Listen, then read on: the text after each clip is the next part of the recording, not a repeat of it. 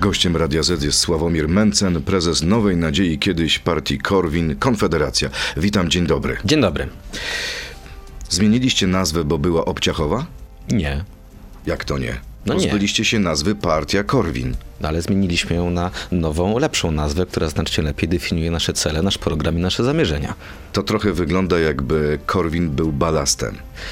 Nazwa Korwin była dla nas fundamentem, ale też sufitem.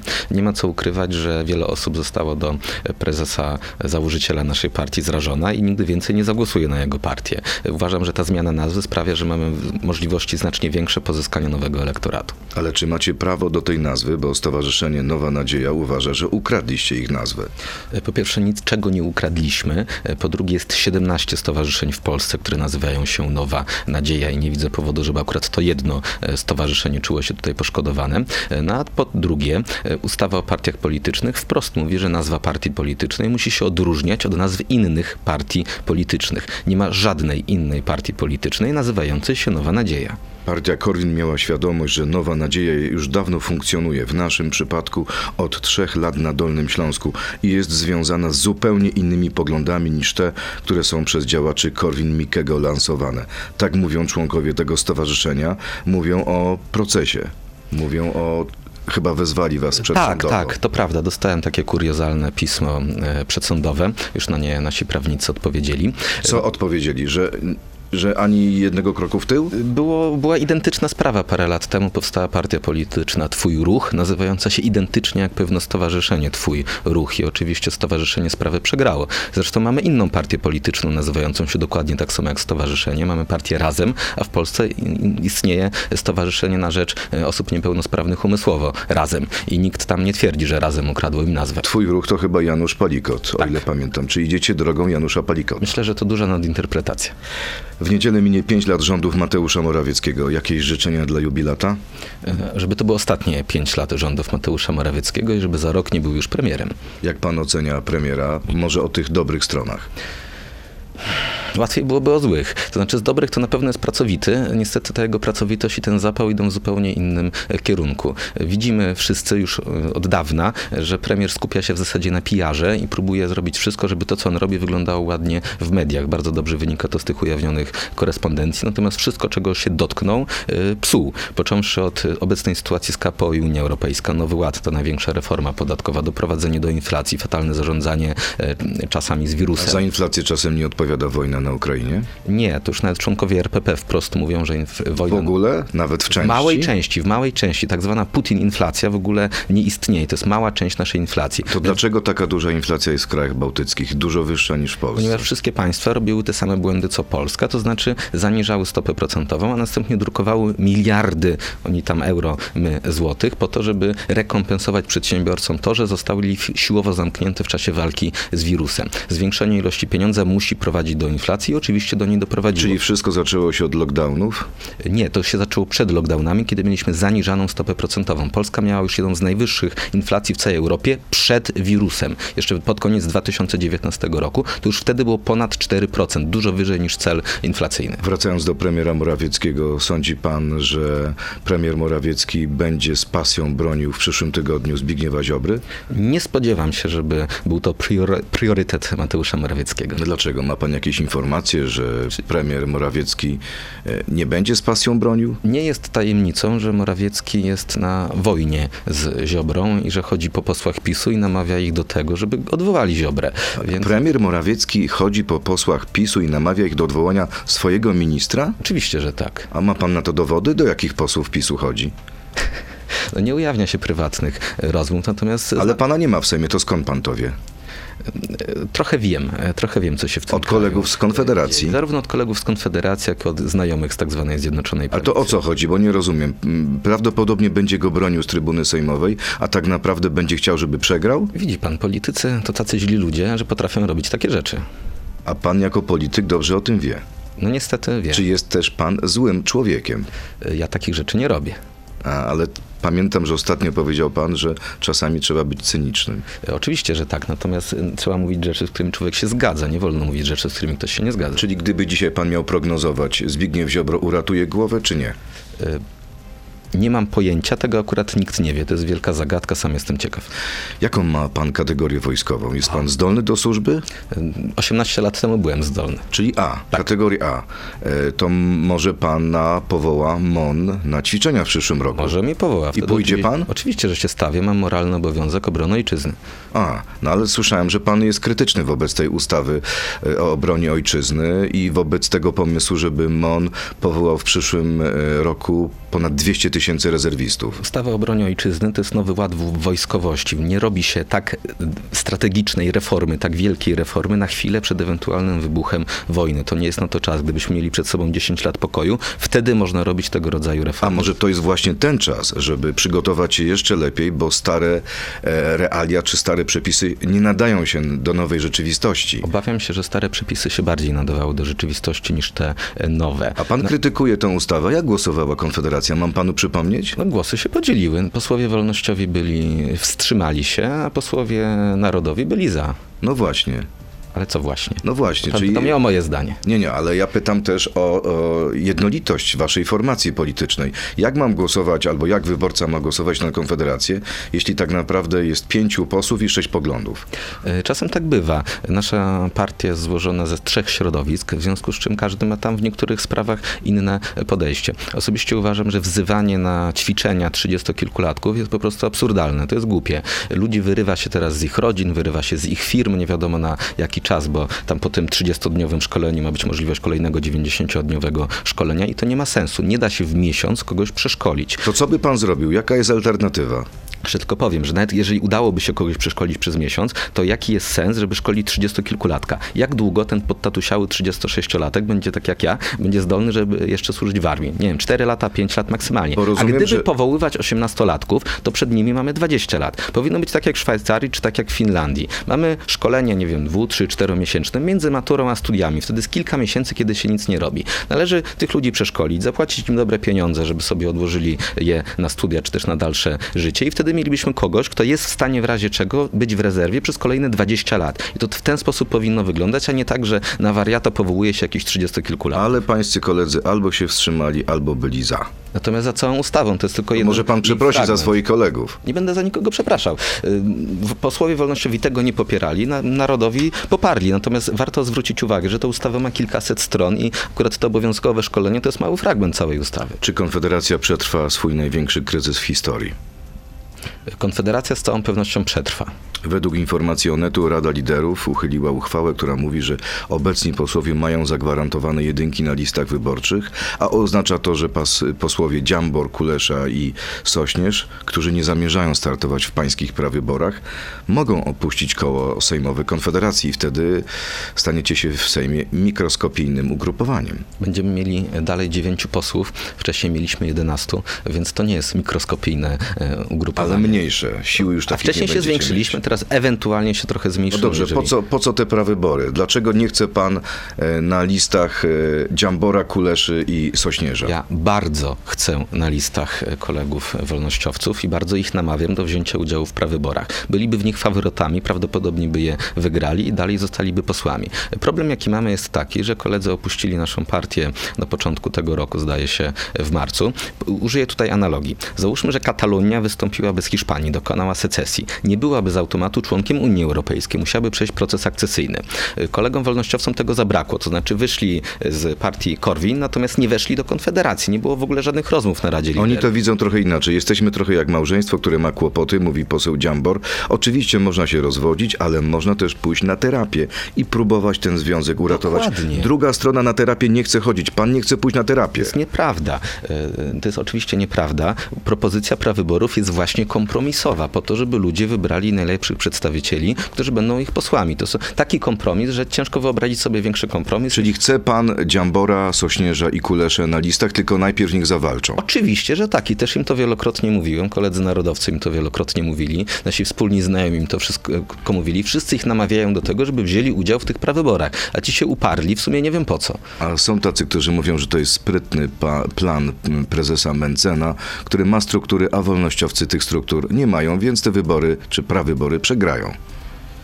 Wydaje mi się, że rozpoznawalność chociażby Dziambora jest tak duża, że raczej te prawybory wygra. Natomiast musiałby wystartować, żeby to sprawdzić. To teraz krótka piłka.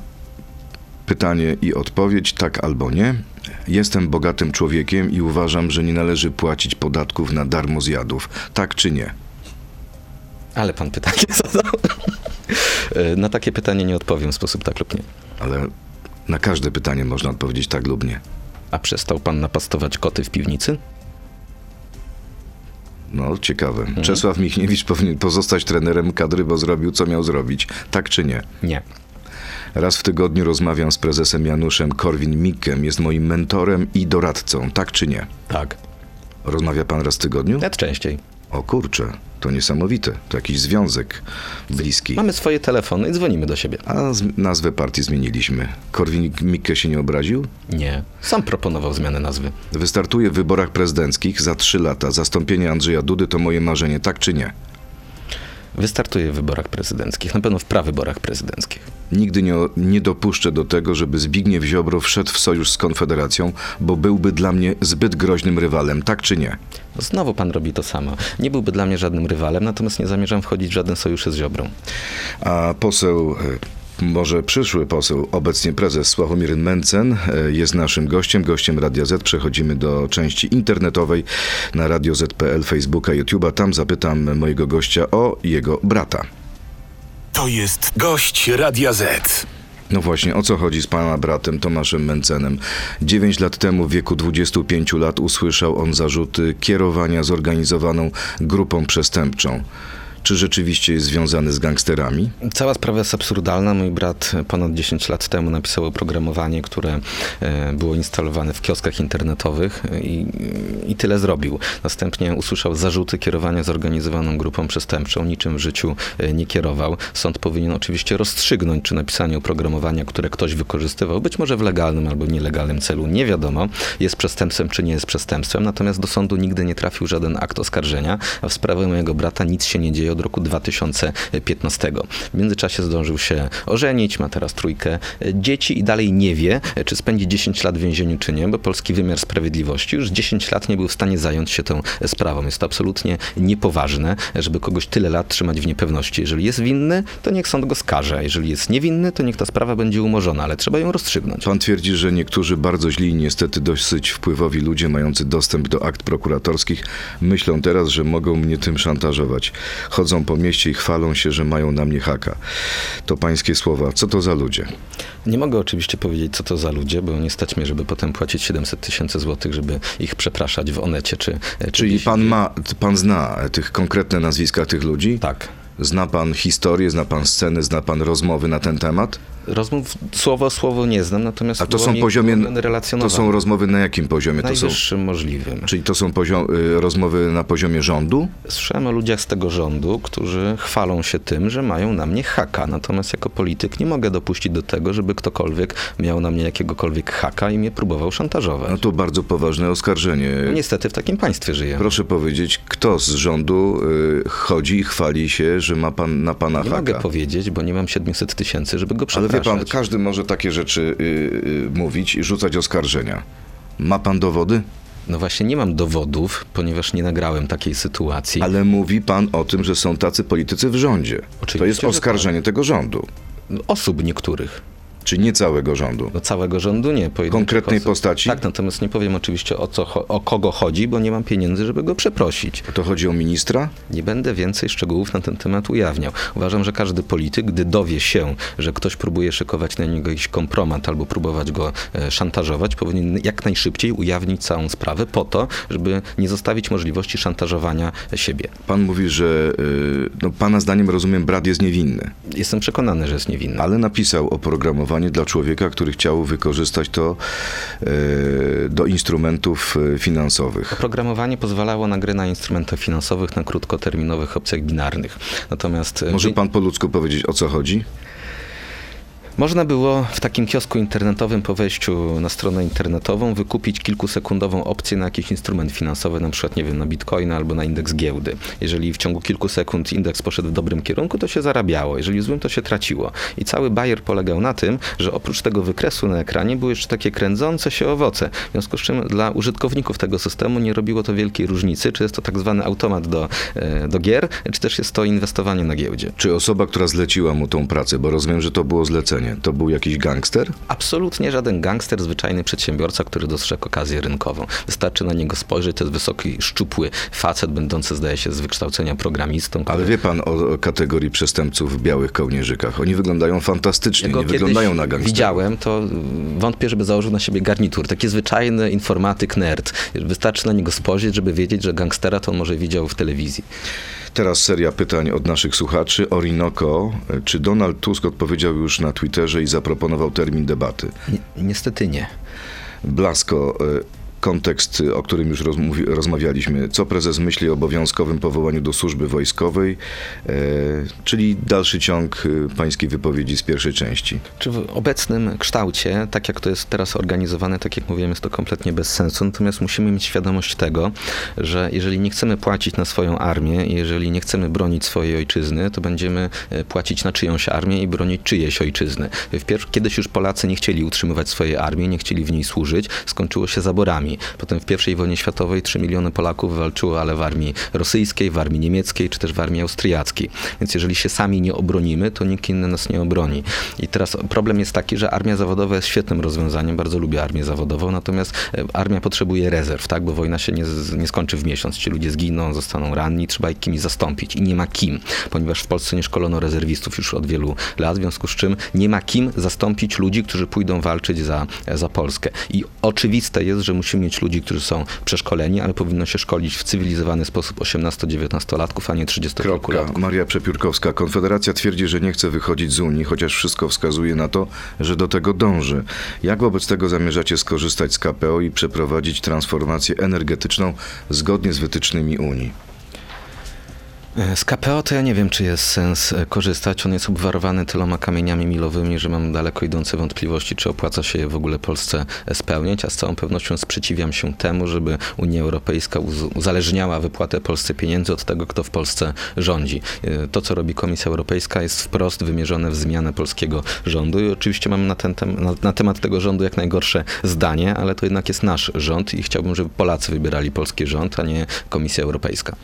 Wolność słowa. Co się stanie z posłami partii wolnościowcy, jeżeli nie wystartują w pańskich prawyborach? Zostaną wyrzuceni z Konfederacji? Nie. Wystartują z dwójek, a może zabraknie ich w wyborach parlamentarnych? Najlepiej to, żeby wystartowali w tych prawyborach i wygrali. Wszyscy mielibyśmy problem z głowy. Jeżeli nie wystartują, no to jedynek mieć nie będą. Wtedy albo wystartują z dwójek, albo w ogóle nie wystartują, albo wystartują z innych list. To już trzeba pytać się kolegów, co planują. Łukasz, czy zagłosowałby pan tak samo jako jedyny w Sejmie Grzegorz Braun w sprawie uchwały upamiętniającej rocznicę Wielkiego Głodu na Ukrainie? R- raczej, raczej, raczej nie. Czyli nie ma pan identycznych poglądów jak Grzegorz Braun? No, gdybym miał te same poglądy co Grzegorz Braun, byłbym w koronie Grzegorza Brauna, a nie jestem. Komentuje i kropka. Jaki jest stosunek Sławomira Mentzena do afery podkarpackiej, którą PiS zamiata pod dywan? Nie znam szczegółów afery podkarpackiej, natomiast jeżeli ona istnieje, to oczywiście, że należy ją wyjaśnić, a nie zamiatać pod dywan. Jeszcze jedno pytanie tego słuchacza. Wiemy, że jest pan za pracą Ukraińców w Polsce, a co z ogromnym socjałem, które PiS im rozdaje? Co jeszcze bardziej zwiększa inflację? Nie jestem zwolennikiem rozdawania zasiłków socjalnych. Chciałbym, żeby ludzie utrzymywali się z efektów swojej własnej pracy. Czyli ten projekt, który ma niebawem być uchwalony rządu, o tym, że częściowa była odpłatność dla uchodźców, pan by poparł? Częściowa odpłatność? Za koszty pobytu i tak dalej. Oczywiście, że tak. Uważam, że każdy sam powinien się utrzymywać. Czy jeżeli, to pytanie Pawła Staniszewskiego, czy jeżeli PiS zaproponowałby wam koalicję, czy przyjąłby pan funkcję ministra finansów?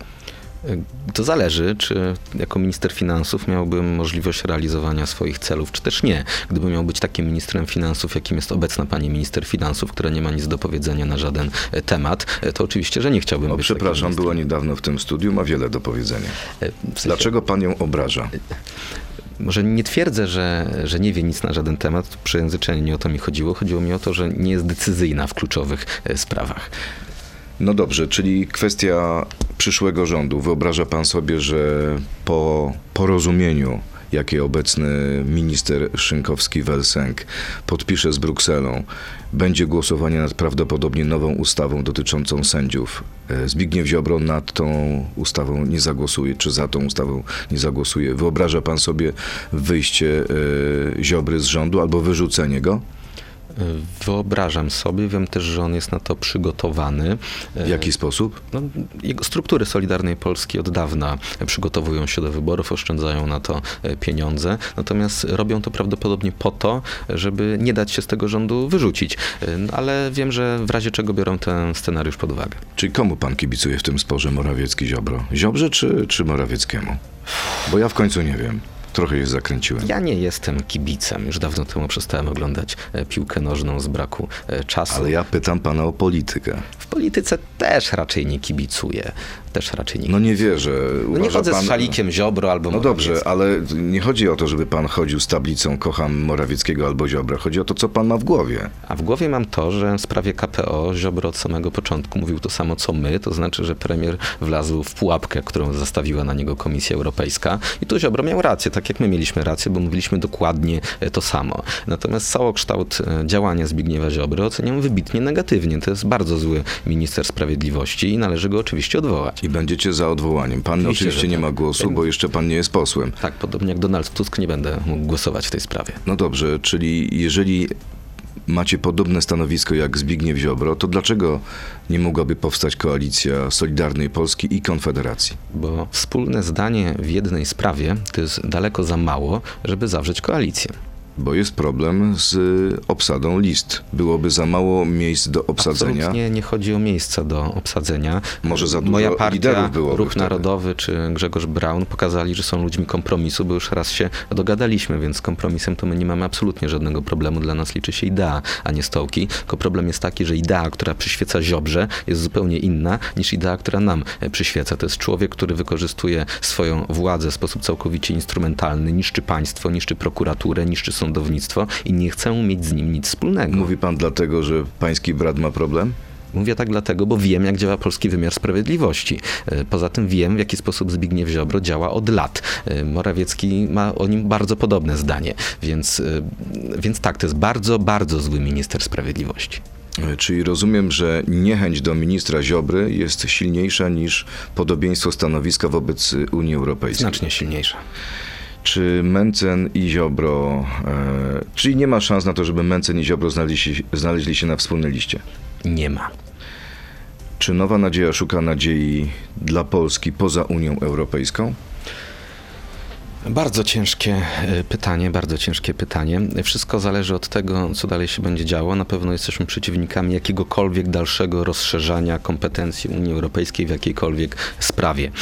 Dawno temu został zawarty traktat lizboński, teraz, on jest próbowa- teraz Unia próbuje zagarnąć kolejne kompetencje w sposób zupełnie pozastatutowy. Kierunek, w którym zmierza Unia Europejska jest przeraźliwy i mamy nadzieję, że tam nie dojdziemy. Nigdy uda się to zablokować. Chcielibyście polexitu czy nie? W tym momencie polexit jest niemożliwy. Dlaczego? Ponieważ z jednej strony Polacy nie chcą polexitu, jesteśmy chyba najbardziej euroentuzjastycznym narodem w całej Unii Europejskiej, a bez zgody przeważającej części Polaków po, do polexitu się po prostu nie doprowadzi. Czyli jesteście realistami. Tak, jestem realistą. Kolejne kraje świata, choćby Izrael, zapowiadają uruchomienie walut cyfrowych i wprowadzają kolejne limity dotyczące wypłat gotówki. Cieszy się pan, że to wszystko będzie prostsze, czy jednak się pan martwi? Nie będzie prostsze, idziemy w bardzo złym kierunku. Do czego to doprowadzi, pokazała już Kanada na początku tego roku, kiedy mieliśmy protest kierowców ciężarówek przeciwko obostrzeniom covidowym i skończyło się tym, że protestujący tracili dostęp do swoich kont bankowych, były mrożone ich karty kredytowe czy też ubezpieczenia. To już się dzieje w dwa tysiące dwudziestym drugim roku. Jeżeli świat nie będzie miał gotówki, jeżeli za każdą czynność będziemy musieli płacić kartą, przelewem czy tym pieniądzem cyfrowym banku centralnego, politycy uzyskają nad nami przeraźliwą kontrolę, będą wiedzieli o każdym naszym wydatku. Czyli uważa pan, że likwidacja gotówki to jest wprowadzenie nowego niewolnictwa? Oczywiście, że tak. Jeżeli gotówka zostanie zlikwidowana i rząd czy też bank centralny będą mogli zatwierdzać nasze transakcje albo uniemożliwiać nasze transakcje, to kolejnym krokiem jest recenzowanie naszych transakcji. Już teraz we Francji, w telewizji nawet mówi się o tym, że ma zostać wprowadzony paszport węglowy. Także każdy obywatel będzie miał dwie tony C O dwa limitu na rok i jeżeli je wykorzysta, to na przykład nie będzie mógł kupić biletu na samolot samolot i będziemy kupić wołowinę albo pojechać nigdzie samochodem, bo banki będą wiedziały, na co my płacimy, bo każda transakcja będzie przechodziła przez kartę. Myśli pan, że Francuzi się na to zgodzą? Francuzi zgodzili się na paszporty covidowe, więc nie widzę powodu, żeby mieli się nie zgodzić na paszporty węglowe. A jak to może być w Polsce? No w Polsce to też się może wydarzyć, jeżeli Polacy się na to zgodzą. Mam wielką nadzieję, że Polacy jednak zachowają sobie jakiś gen wolności, nie będą chcieli być niewolnikami systemu, gdzie rządzą wielkie korporacje finansowe oraz rządy. Czy Jacek Kurski będzie dobrze reprezentował Polskę w Banku Światowym? Myślę, że co najmniej tak dobrze jak Nikodem Dyzma w Banku Zbożowym. Dlaczego pan tak brzydko o nim mówi? A jakie Jacek Kurski ma związki z bankowością? Mógłby zajmować o wiele wyższe stanowisko, bo spełnia wszystkie kryteria, mówi prezes en be pe Adam Glapiński. Był menadżerem poważnej spółki e, tak, przez wiele lat. Telewizji Polskiej, z nadania politycznego. E, Jestem prawie, że pewien, że, że Jacek Kurski nie bardzo wie, na czym polega zarządzanie bankiem. Ale prawie, że pewien. Być może przez te kilka lat, kiedy zarządzał telewizją, tak naprawdę uczył się bankowości i przed każdym to ukrył, natomiast wątpię w taki scenariusz. A pan, gdyby dostał taką ofertę, nie skorzystałby? Oczywiście, że nie, bo się na tym nie znam. Nie zna się pan na tym? Na pro- zarządzaniu bankiem nie znam się. No ale ma pan zawód związany z finansami. Ale zajmuję się doradztwem podatkowym. Gdybym dostał propozycję bycia ministrem finansów zajmującym się podatkami, to bym przyjął, bo się na tym znam. Na przykład na zarządzaniu bankiem się nie znam. A może mówi pan tak źle o Jacku Kurskim, bo zazdrości mu pan kasy? Wydaje mi się, że to on mógłby mi zazdrościć kasy. Ile pan zarabia rocznie? Jeszcze nie muszę publikować oświadczeń majątkowych. I nie chce pan o tym mówić? Na razie nie. Ale jest pan bardzo bogatym człowiekiem. Nie narzekam na moje pieniądze. Jak pan doszedł do swojego bogactwa? Używa pan przesadzonego słowa, natomiast bardzo dużo się uczyłem i dużo pracowałem. Czyli czterdzieści osiem godzin na dobę pracy wystarczy i wtedy się dochodzi do milionów? Nie jest to milionów. Warunek konieczny i nie jest też wystarczający, ale bardzo pomaga. Co trzeba jeszcze mieć oprócz pracowitości? Szczęście. Szczęście. I panu to szczęście sprzyja? No, mam bardzo dużo szczęścia. Zajmuję się podatkami w trakcie rządów Prawa i Sprawiedliwości, które co rok organizuje bardzo duże zmiany podatkowe, na czym zarabiają wszyscy doradcy podatkowi. Czyli gdyby Prawo i Sprawiedliwość rządziło dłużej, pan zostałby miliarderem?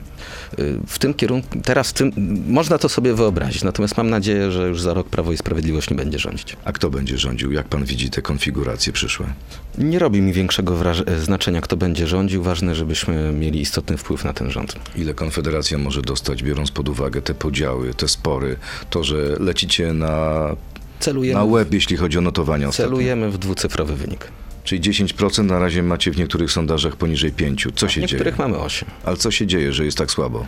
Y- Mamy taki długoterminowy trend, począwszy od lutego, i tu są dwie teorie. Pierwsza jest taka, że skończyło nam się, skończyły się, skończyła się, skończył się, skończyła się walka z wirusem, a tam byliśmy... Czyli się skończył COVID, skończyła się Konfederacja? Konfederacja nie, natomiast rzeczywiście nam trochę sondaże spadły, ale w tym samym momencie, w którym skończył się wirus, zaczęła się wojna, gdzie z kolei niektóre wypowiedzi naszych liderów się dobrze nie przyjęły w opinii. Na przykład pana Brauna. Tu już nie chcę wskazywać palcem. Ale jest balastem dla pana. Tego bym nie powiedział. Stop ukrainizacji Polsce. Już Polski. O tym rozmawialiśmy poprzednio. Jest pan za czy przeciw? Za ukrainizacją? Nie, jestem przeciwko ukrainizacji Polski. Oczywiście. Ale jest pan za ruchami Grzegorza Brauna w tej sprawie? Ruchy Grzegorza Brauna, te faktyczne, są tutaj um, źle zrozumiane. To znaczy on mówi wprost, że jest przeciwnikiem nie Ukraińców, tylko rządu polskiego, który faworyzuje Ukraińców względem Polaków. W jaki sposób faworyzuje Ukraińców? Na przykład jeżeli Polak idzie, ostatnio znajomy mi mówił, że był chyba na rezonansie, musiał zapłacić siedemset złotych, a stojący za nim Ukrainiec zapłacił chyba dwieście, bo mu tam państwo w jakiś sposób pięćset refundowało. Więc to się ludziom nie podoba. Na to... Naprawdę są takie przypadki? No, osoba publiczna mi o tym powiedziała. Działa. I pan ja tej osobie wierzy. To bardzo wiarygodne. A może to jest jakiś fake, na przykład y, prorosyjski, po to, żeby wzmóc w nas niechęć do Ukraińców. Więc naprawdę nie jestem zainteresowany wzniecaniem jakiejkolwiek niechęci do Ukraińców. Osobiście się z tym problemem w żaden sposób nie spotykam. Być może dlatego, że jestem y, odpukać zdrowym człowiekiem i do lekarza nie chodzę. Natomiast nie chciałbym, żeby pan, rząd polski faworyzował Ukraińców względem Polaków. To ostatnia sprawa, sprawa kasy dla pieniędzy, sprawa kasy dla piłkarzy piłkarzy. Twierdzi pan, że jeśli premier obiecał polskim piłkarzom premię, to ona im się należy. Trochę idzie pan pod prąd opinii publicznej. Wychodzę z założenia, że jeżeli komuś się coś obiecuje, to trzeba dotrzymać. Skoro premier poszedł do piłkarzy przed mistrzostwami, powiedział, że dostaną trzydzieści milionów, jeżeli wyjdą z grupy, oni wyszli z grupy, to po prostu trzeba im te pieniądze wypłacić. Pytanie tylko, kto powinien to sfinansować. Być może Mateusz Morawiecki przekroczył swoje uprawnienie, nie miał takiej mocy, wtedy mógłby sprzedać jedną, drugą czy trzecią działkę, to będzie go na to stać. A pan wierzy w polskich piłkarzy? Podobała się panu gra na mundialu? Gra mi się w ogóle nie podobała, poza pierwszą połową meczu z Francją, to naprawdę ładnie grali, to się dobrze oglądało. Mecz z Argentyną to naprawdę pękały oczy. Z drugiej strony raczej mam wymaganie takie, żeby oni wynik zrobili. Pamiętam doskonale Mistrzostwa Europy w dwa tysiące czwartym roku, gdzie Grecja grała po prostu obrzydliwie. Każdy kolejny mecz wygrywali jeden zero, ale zdobyli Mistrzostwo Europy. I wtedy nawet polscy dziennikarze sportowi pisali, że gdyby Polska tak kiedyś grała fatalnie, ale wygrała, to bylibyśmy szczęśliwi. Więc gdyby oni w takim stylu doszli do półfinału, byłbym przeszczęśliwym człowiekiem. No niestety nie doszli. Czy można to przenieść na politykę i na przykład yy, nieważne jak się gra w polityce, można grać obrzydliwie, byleby wygrać? Tak, wynik jest dużo ważniejszy od stylu, natomiast to nie jest tak, że nie ma żadnych zasad. Trzeba być uczciwym, mówić prawdę, nie wolno kłamać. Są zasady moralne, które wiążą absolutnie każdego, w tym polityka. Politycy nie mają jakiegoś immunitetu od moralności.